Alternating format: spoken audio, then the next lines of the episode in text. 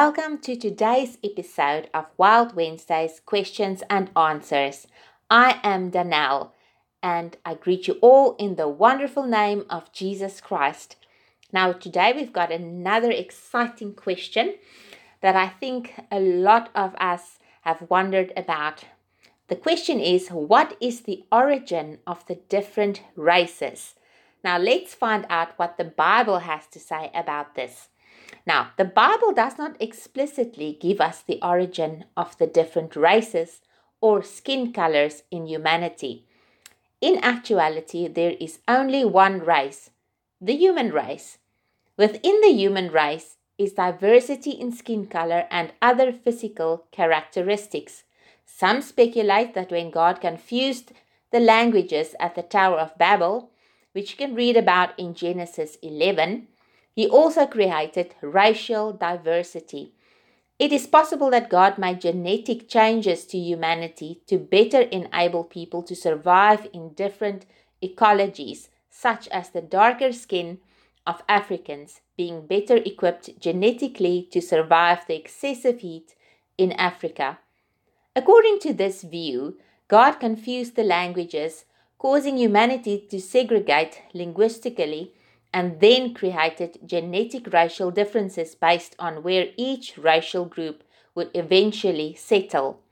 While possible, there is no explicit biblical basis for this view. The race, skin colors of humanity are nowhere mentioned in connection with the Tower of Babel. Now let's look at the Tower of Babel for a little bit. When the different languages came into existence, Groups that spoke one language moved away with, uh, with others of the same language. In doing so, the gene pool for a specific group shrank dramatically as the group no longer had the entire human population to mix with. Closer inbreeding took place, and in time, certain features were emphasized in these different groups, all of which were present as a possibility in the genetic code. As further inbreeding occurred through the generations, the gene pool grew smaller and smaller to the point that people of one language family all had the same or similar features. Another explanation is that Adam and Eve possessed the genes to produce black, brown, and white offspring, and everything else in between. This would be similar to how a mixed race couple sometimes has children that vary in color. Since God obviously desired humanity to be diverse in appearance, it makes sense that God would have given Adam and Eve the ability to produce children of different skin tones. Later, the only survivors of the flood were Noah and his wife, Noah's three sons and their wives, eight people in all. You can read about this in Genesis 7. Perhaps Noah's daughters in law were all different, were of different races.